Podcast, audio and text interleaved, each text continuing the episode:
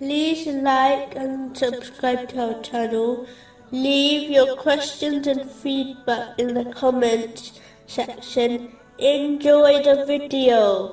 Continuing from the last podcast, which was discussing chapter 40, verse 77.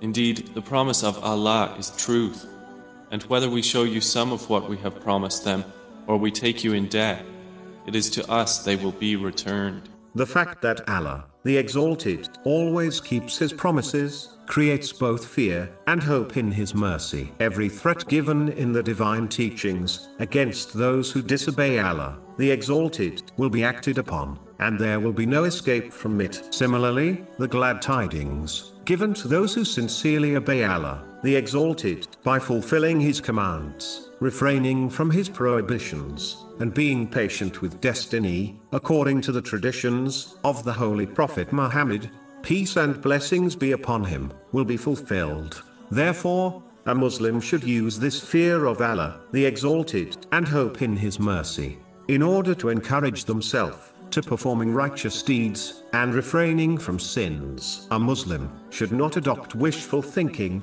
thereby failing to obey Allah, the Exalted, while believing these promises will not be fulfilled. They are in fact inevitable, so a Muslim must strive today, before it is too late.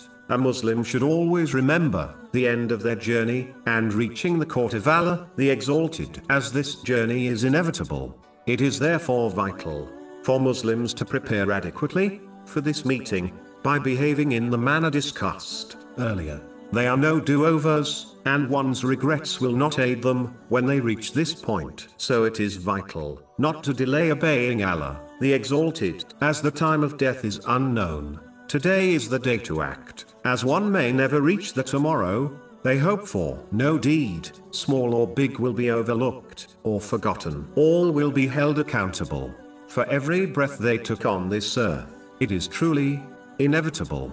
Therefore, Muslims must dedicate more efforts in preparing for it than preparing for things which might not occur, such as one's retirement.